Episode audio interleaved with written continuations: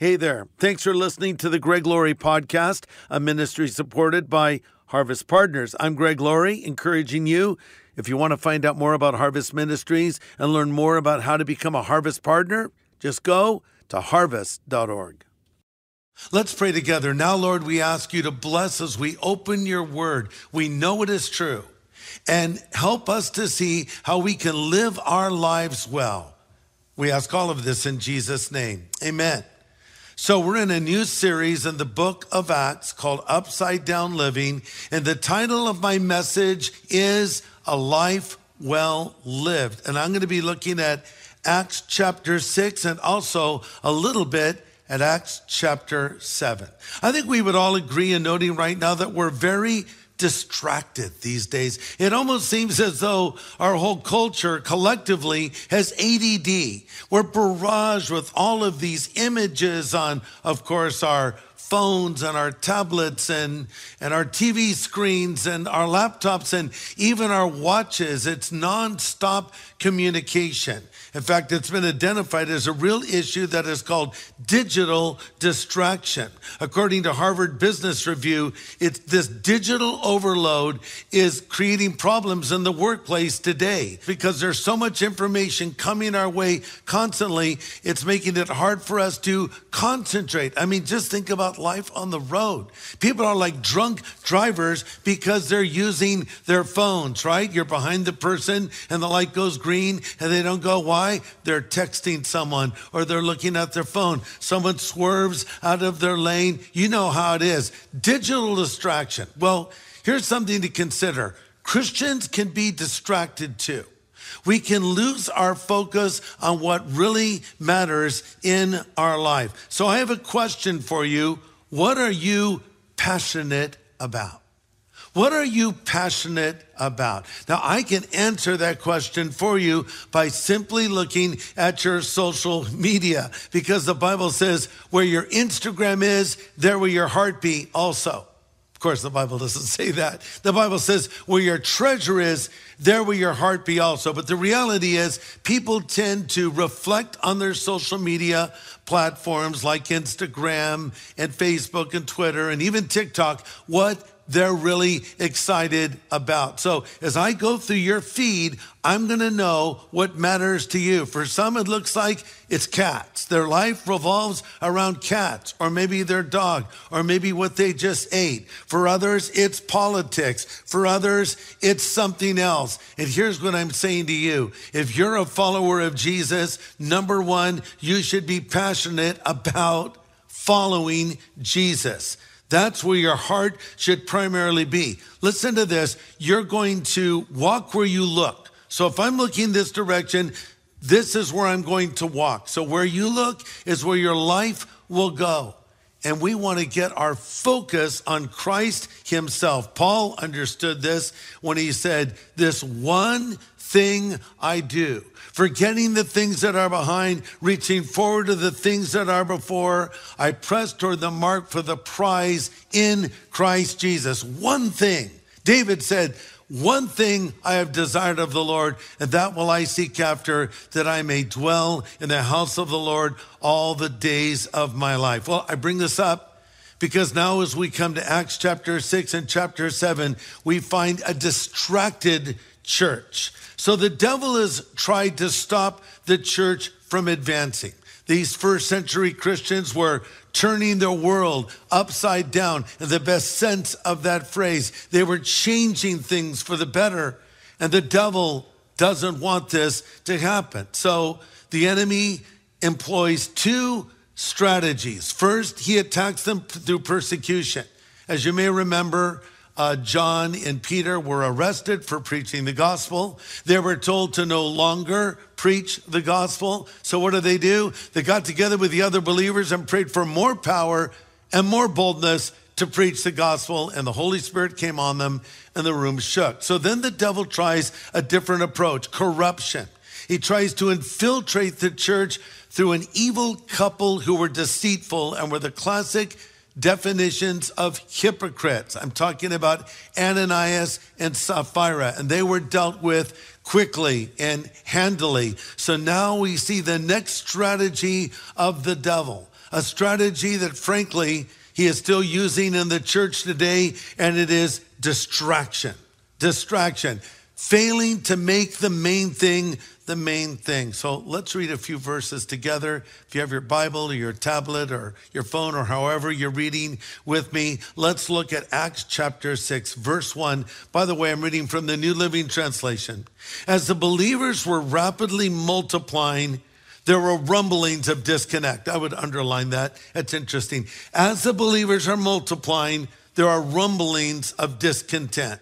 The Greek speaking believers complained about the Hebrew speaking believers, saying their widows were being discriminated against in the daily distribution of food. So the 12 called the Christians together and they said, We apostles should spend our time teaching the word of God, not running a food program.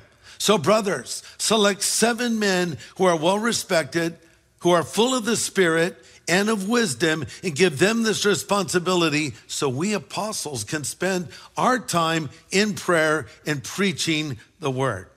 Well, it goes on to say everyone liked the idea and they chose the following. And he gives a list of those who were chosen, including Stephen and Philip. And then we read, and God's message continued to spread, and the number of believers greatly increased in Jerusalem. And there were great miracles that were performed, and many of the Jewish priests were converted too.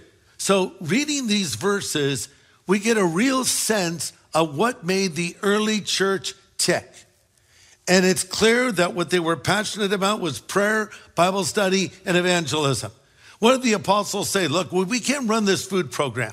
We can't be involved in these things right now. Our calling is to teach the Bible and to pray and as they got their priorities in order and got everybody pitching in and helping out, they were able to see more people come into the kingdom. The focus of the early church was to see more people coming into the kingdom. And the focus of the church today should also be seeing more people coming into the kingdom. We're passionate about this here at Harvest. I've told you recently that we have seen thousands and thousands of people come to faith watching what you're watching right now, Harvest at Home. So this newly minted church is experiencing explosive growth.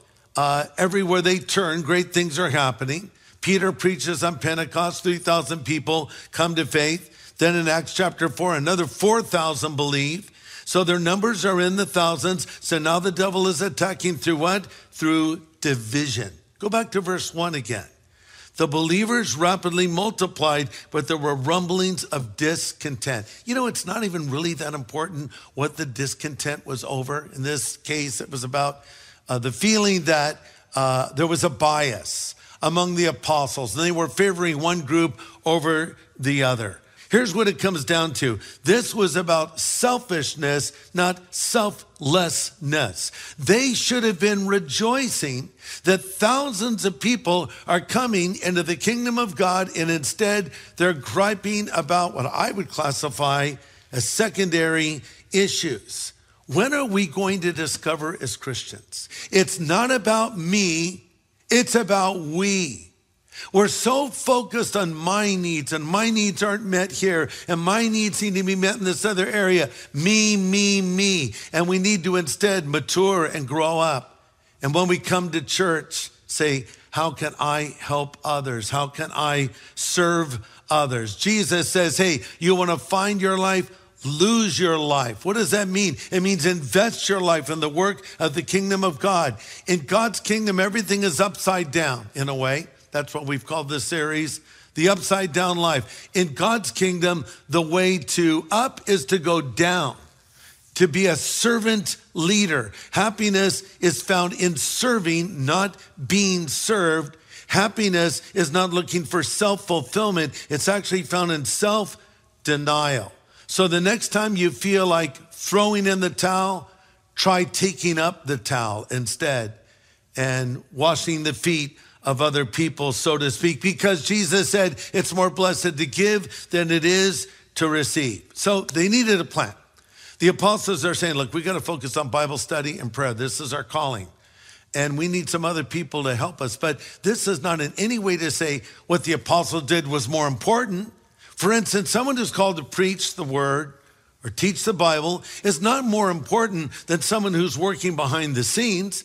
It's just different callings. So we have to find our calling. We need to get the round peg and the round hole and get everyone finding their gifts and developing their gifts and using them. So they say, hey, we need seven men who are full of the Holy Spirit who can do this. And as this list uh, comes out, one of the men that stands out above all of them is named Stephen.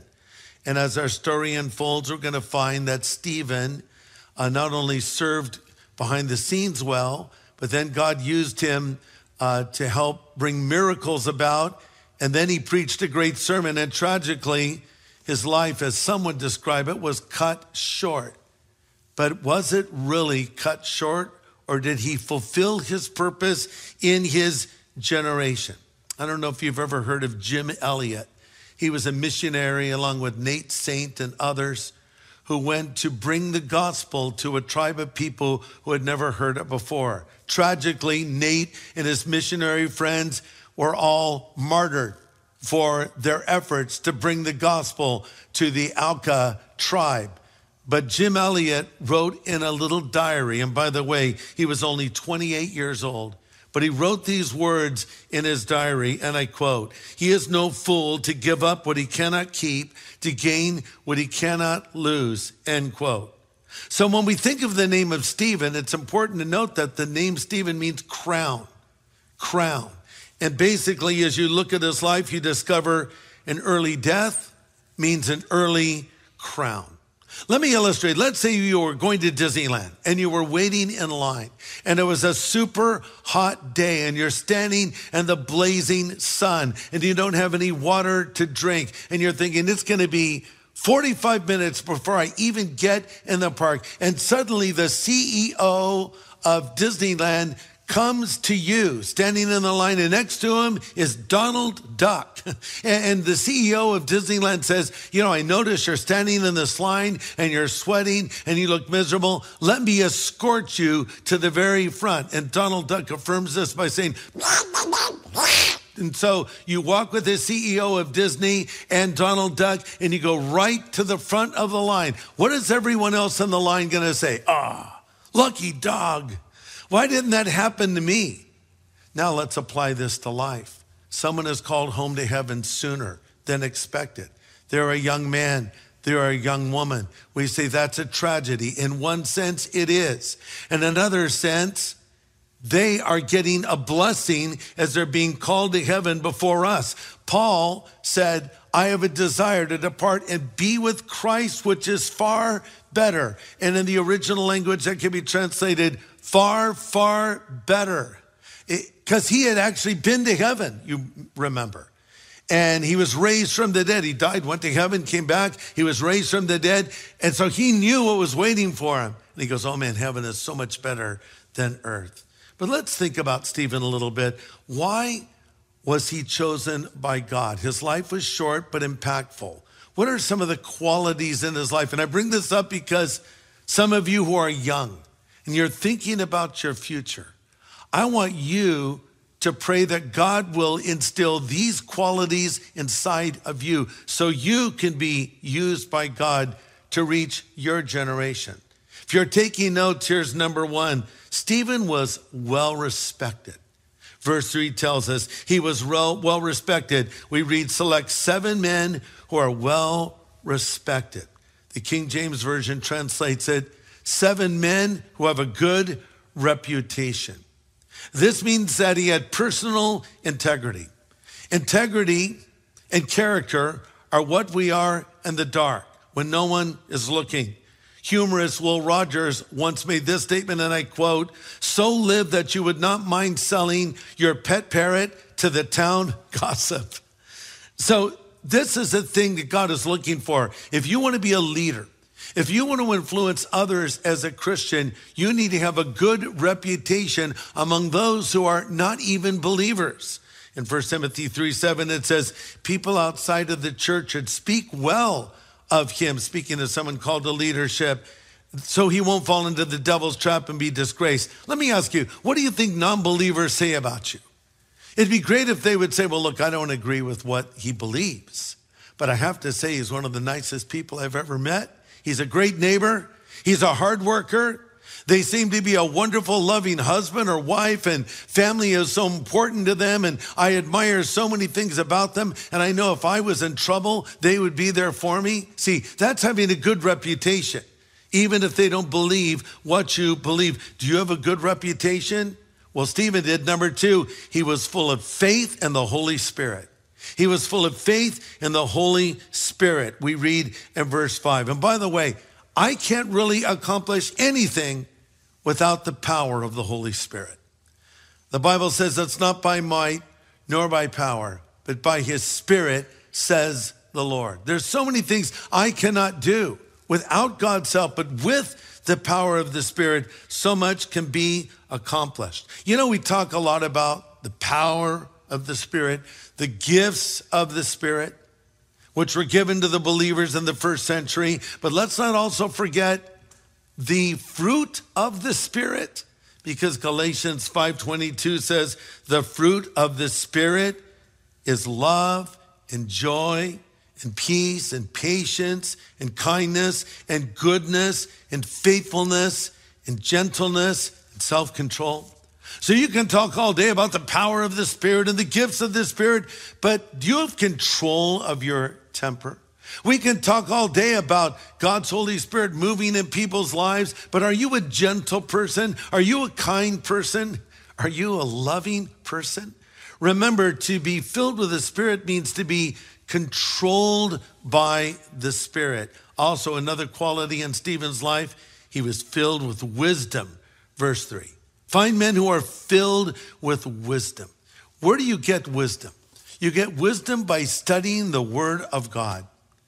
And Stephen was a great student of Scripture, as we'll discover in a moment.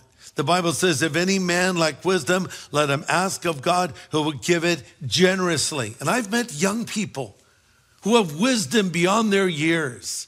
You know, maybe they're in their teens still or their early 20s, but you sit down and talk with them and they know what life is all about. They know what really matters. They know the Word of God. They have a biblical worldview. I'm so impressed with that. They have great wisdom. We always think wisdom goes to the older people. Well, it can and it will if the older people walk with God. But let's be honest, we've all met some old fools who haven't learned anything.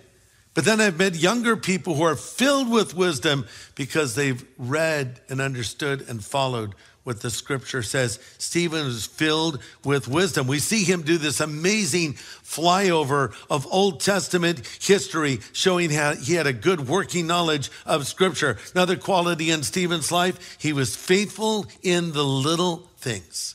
So, what was his job?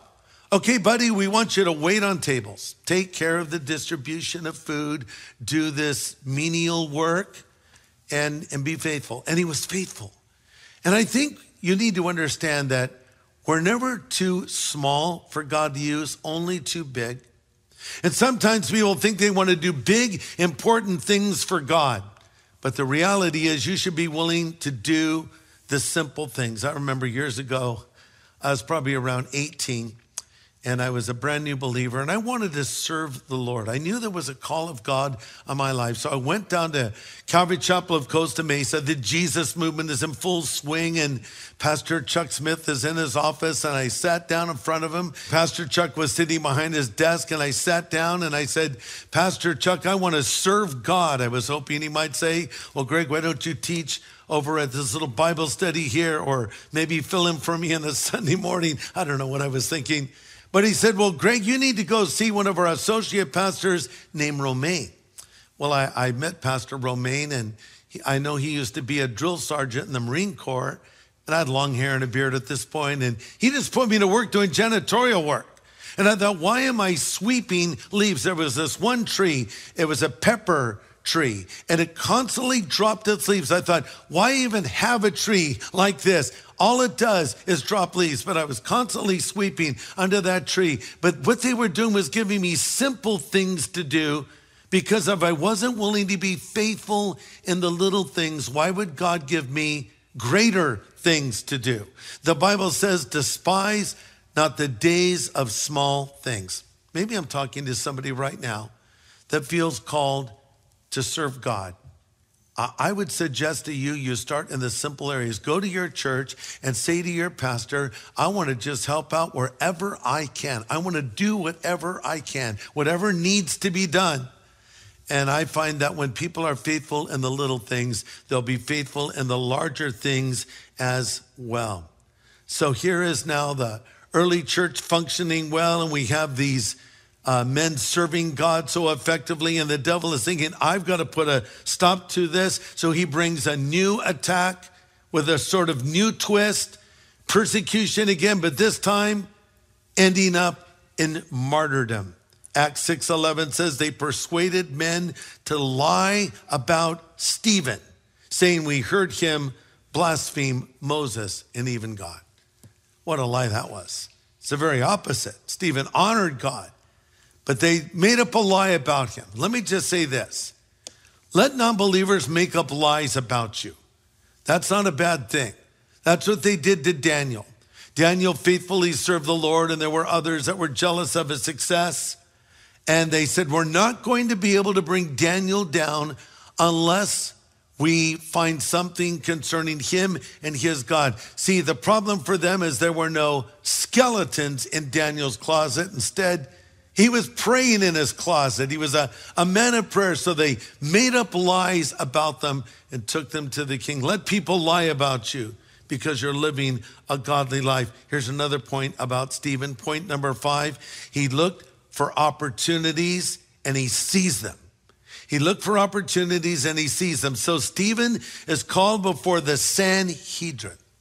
Who were the Sanhedrin? They were like the Supreme Court of the day with this distinction. They were making spiritual decisions as well as legal decisions. But this was the powerful group of men ruling over Israel. So to even appear before them, not unlike appearing before the Supreme Court today, is a big deal. You're going to make your case. And Stephen is a young guy. He understands this, but he also sees it as a tremendous opportunity to present the gospel. And that's where our story picks up. I'm back in Acts chapter 6. Look at verse 15. At this point, everyone in the high council stared at Stephen because his face became as bright as an angel. Wow, I wonder what that looked like. He was just radiating God's love. There was something about him that could see it on his face. And then we read, and the high priest asked Stephen, Are these accusations true? Stephen replies, Brothers and sisters, listen to me. Then he goes on to give an amazing message in Acts chapter 7, a flyover of the history of Israel. Verses 9 to 10 of Acts 7 deal with the story of Joseph. Verses 4, 17 to 43 deal with Moses, but everything builds to the main point Jesus Christ. Jesus Christ, the Messiah of Israel, has died on the cross for our sins and risen again from the dead, and you've rejected him. You've rebelled against him. Boy, that did not go over well. Go back to Acts 7, look at verse 54. The Jewish leaders were infuriated by Stephen's accusation, and they shook their fists at him in rage. Now, you know you're not doing well in your sermon when people are shaking their fist at you in rage.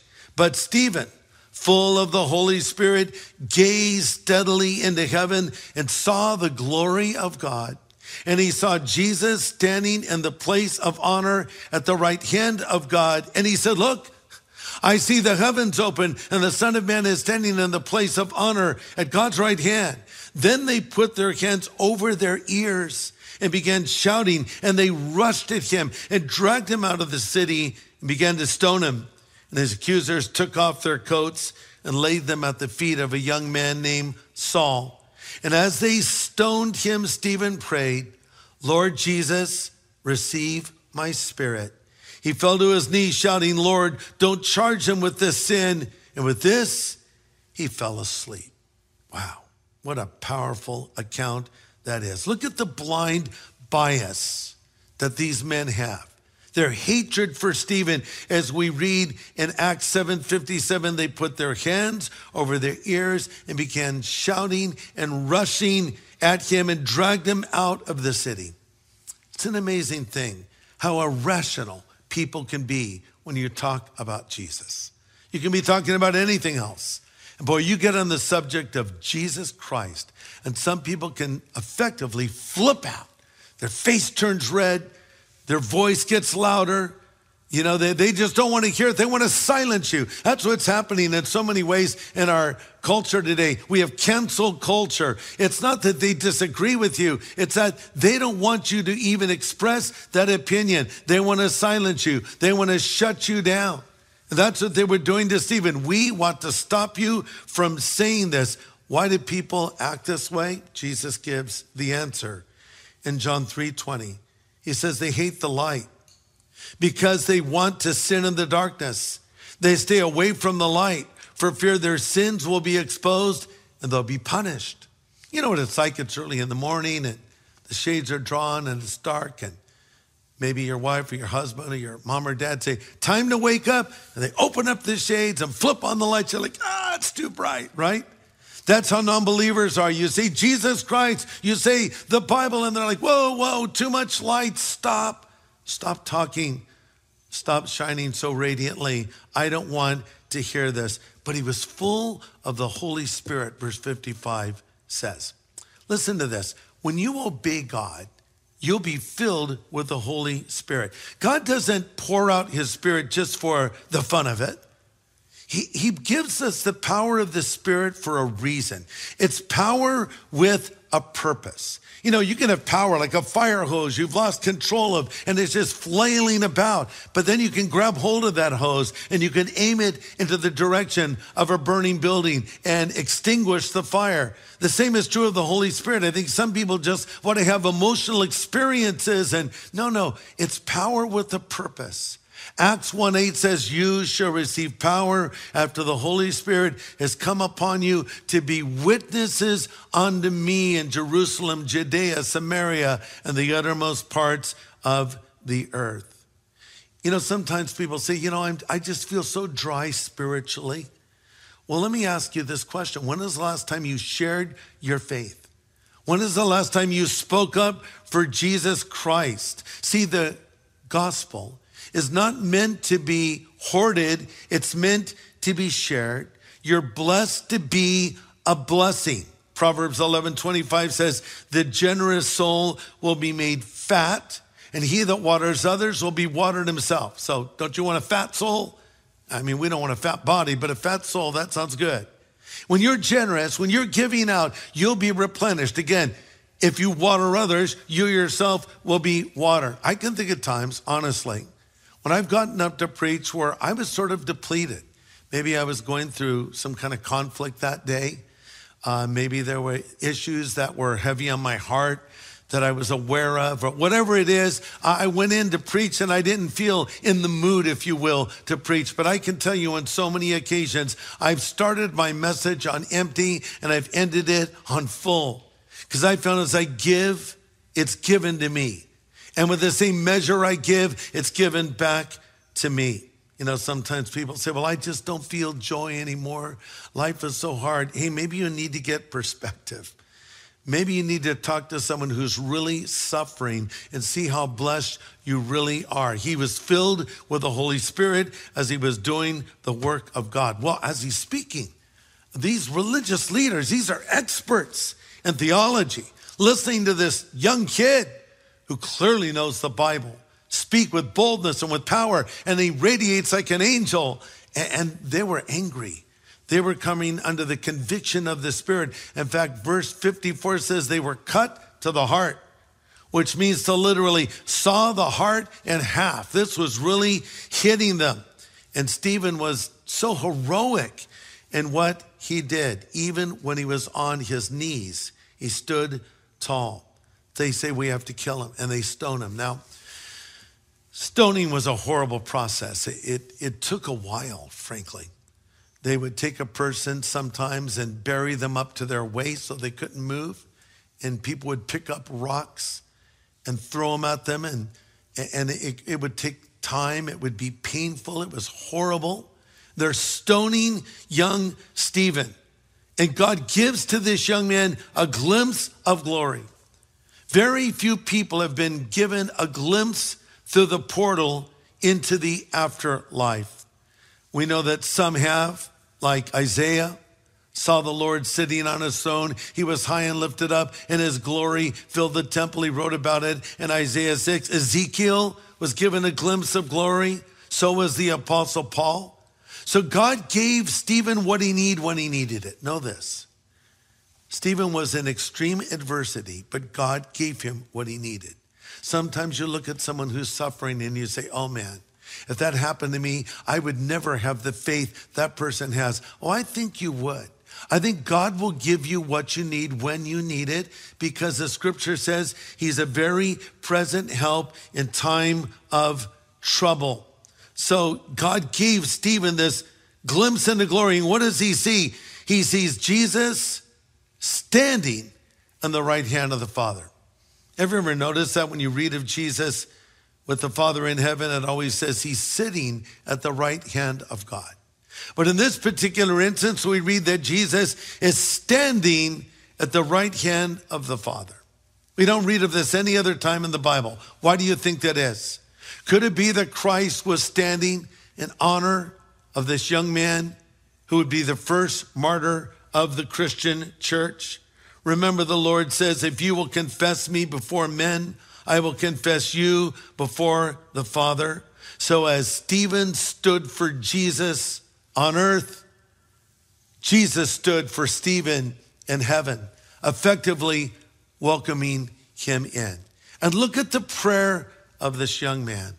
He says, Lord, don't charge them with this sin. Wow. You would have thought he might have called a curse on them. Curse these godless men. Bring judgment on them all. But was not the prayer of Stephen a reflection of what Jesus prayed on the cross? You remember the first statement of Jesus as he hung on the cross? He gave seven statements in total. His first statement was, Father, forgive them, for they know not what they do. And what did Stephen pray? Lord, don't hold this sin against them. And then he said, Lord, receive my spirit. He knew he was going to glory. He knew he was going to heaven. When a Christian dies, they go immediately into the presence of God. Second Corinthians 5 8 says, We're fully confident and would rather be away from these bodies because then we will, we will be at home with the Lord. Writer John Bunyan once said, quote, death is but a passage out of a prison into a palace, end quote. When death strikes the Christian down, they fall into heaven. The Lord allowed this to happen because Stephen's work was done. He was faithful to God to fulfill the calling in his generation. Listen, we have no guarantee we will live long lives. To quote Jim Elliot again, he said, I seek not a long life, but a full one like you, Lord Jesus. I don't know how long your life will be. I don't know how much longer my life will be, but it can be a full life if you live each day for the glory of God. A life is not measured by its duration, but its donation, said Corrie ten Boom. So it's not just about living long. Some people, all they want to do is live long. That's fine. But what you really want to do is live a meaningful life, live a life that makes a difference. Stephen certainly did that. The Bible tells us to number our days that we may apply our hearts to wisdom. Listen, in a broad sense, a Christian never dies.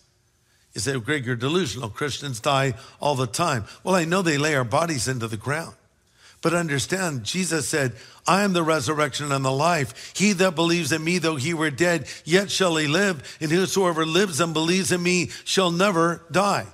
My soul, your soul, as followers of Jesus, lives on for eternity. Yes, our bodies will cease to function on this planet, but we'll be in the presence of God. And one day God will resurrect these bodies. So let's make sure we live a life that matters.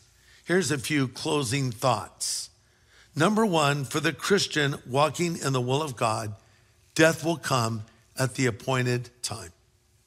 Death will come at the appointed time. So don't worry about how long you're going to live. Jesus said, Who of you by worrying can extend your life for one moment? People become so obsessed with this. But uh, this is really ultimately in the hands of God. The Bible says there's a time to be born and there's a time to die. So here's what I believe the Christian is indestructible until God is done with them. So when you get up in the morning, you say, Well, what if I die today? Well, what if you die today? If you die today and you're a Christian, you'll go to heaven.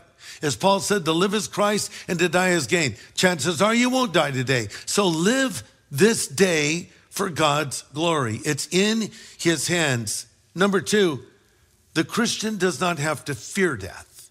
You don't have to fear death. It doesn't mean we want to die. I don't think Stephen had a death wish. You know, if he would have played his cards right and given a nice flowery message, he might have been able to go home for dinner. But he knew it was a strategic moment to bring the gospel to a particular group of people. So he seized the moment. Carpe diem, right? Well, he also knew that he didn't have to be afraid to die.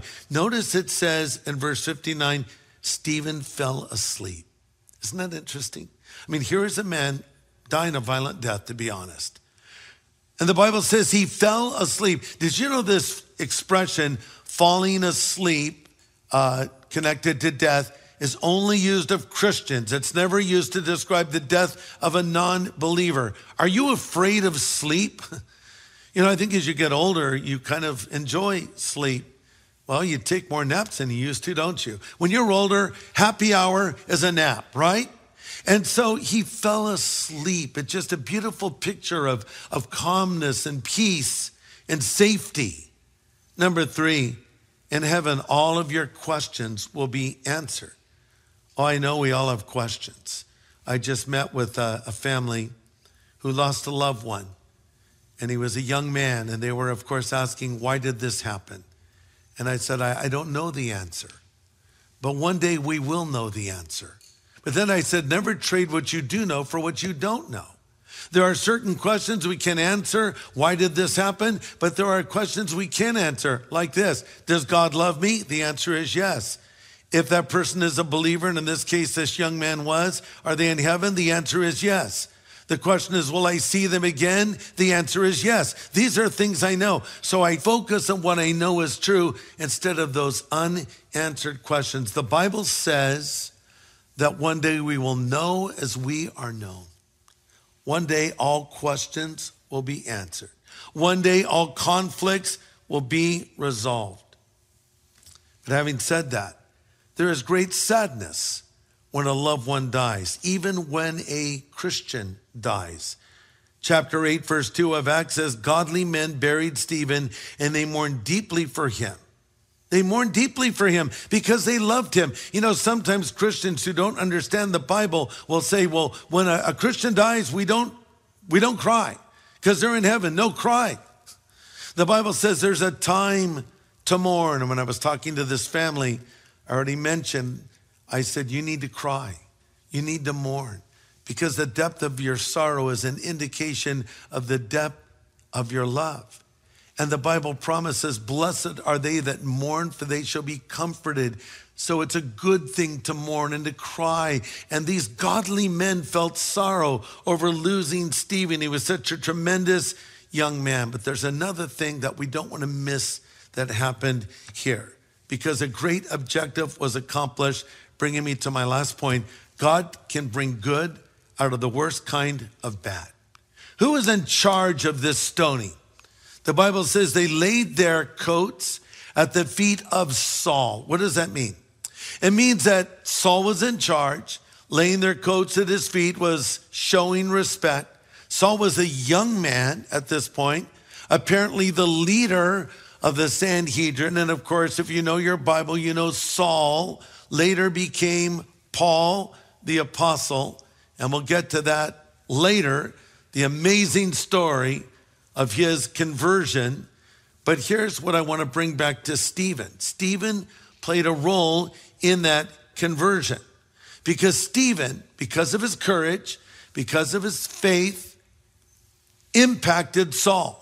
I think Saul came under the conviction of the Spirit when he saw how Stephen died, and that played a major role in him coming to Christ. Listen, Stephen may have not had a lot of converts, but he had one whopper of a convert in the apostles Paul, who occupies the second half of the book of Acts and was so influential in the early church, and of course has given us our epistles and so much more. So here's what it comes down to Hardship will come in our life. We can't control it, but we do control how we react to it. Many of you know that our son Christopher went to be with the Lord 13 years ago at the age of 33. We were absolutely devastated by this event. Uh, and if I could turn back time, I would bring him back, but I was not given that choice.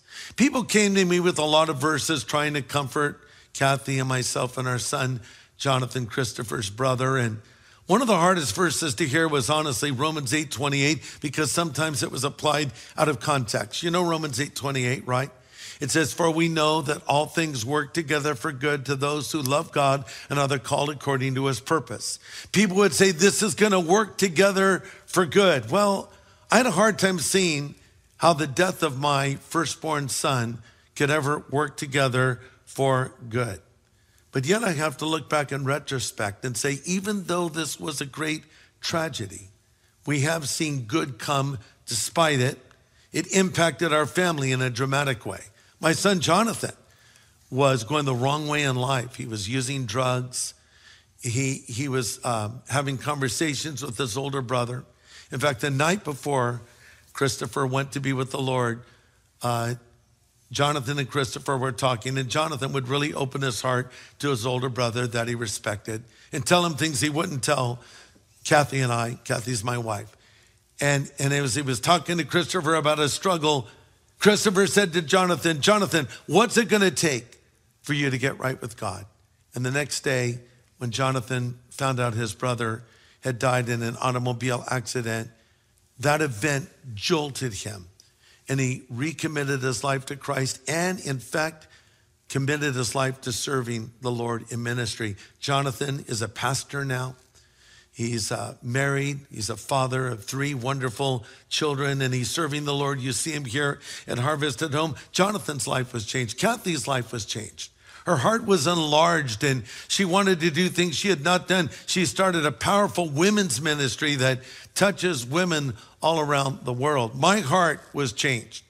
I was willing to do things I wasn't willing to do before because I wanted to make my life count. I was in my 50s when it happened, and I thought, okay, I don't know how much life I have left, but I want to make every year count. I want every month to count. I want every week to count. I want every day to count. So we took bold steps of faith and done things we would not have done otherwise, including doing crusades in unexpected places, taking big, bold steps of faith, which I'm happy to say the Lord has really honored.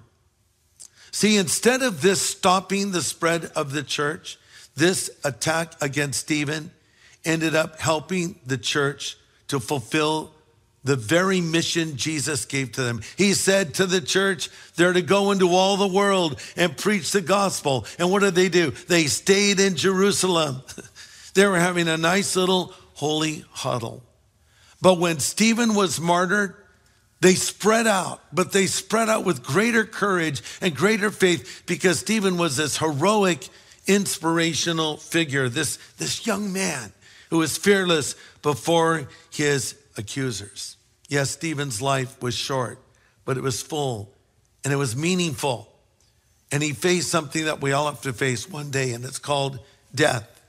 But when that day comes, if you're a believer in Jesus Christ, you don't have to fear it. Revelation 2:10 says, "Be faithful unto death, and I will give you a crown of life." God will give you what you need when you need it. But here's my question in closing. If this were your last day, would you go to heaven? And are you sure?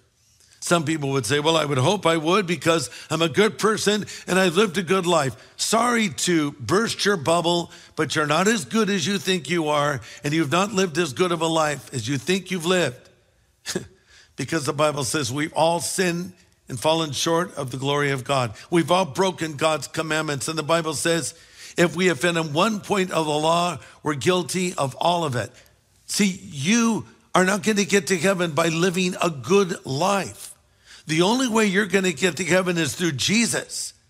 Jesus said, I am the way, the truth, and the life, and no man comes to the Father but through me. So you get to heaven because you've asked God to forgive you of your sins and you've put your faith in Christ. That's how Stephen got to heaven.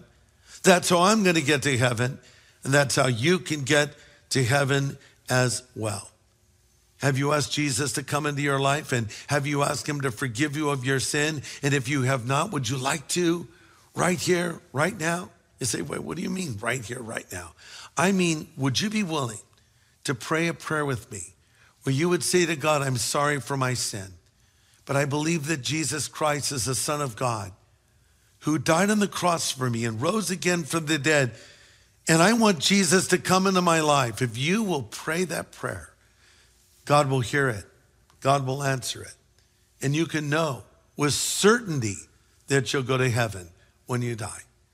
If you would like to pray that prayer, if you would like Christ to come into your life, if you would like to fill that big hole in your heart, if you would like to find the meaning and purpose of your life, if you want to go to heaven when you die, pray with me right now. Just pray this prayer after me. Pray these words if you would. Lord Jesus, I know that I'm a sinner, but I know that you're the Savior who died on the cross for my sin and rose again from the dead. I repent of my sin and I choose to follow you from this moment forward as my Savior and Lord, as my God and friend. In Jesus' name I pray. Amen. Hey, everybody, thanks for listening to this podcast. To learn more about Harvest Ministries, follow this show and consider supporting it. Just go to harvest.org. And to find out how to know God personally, go to harvest.org and click on Know God.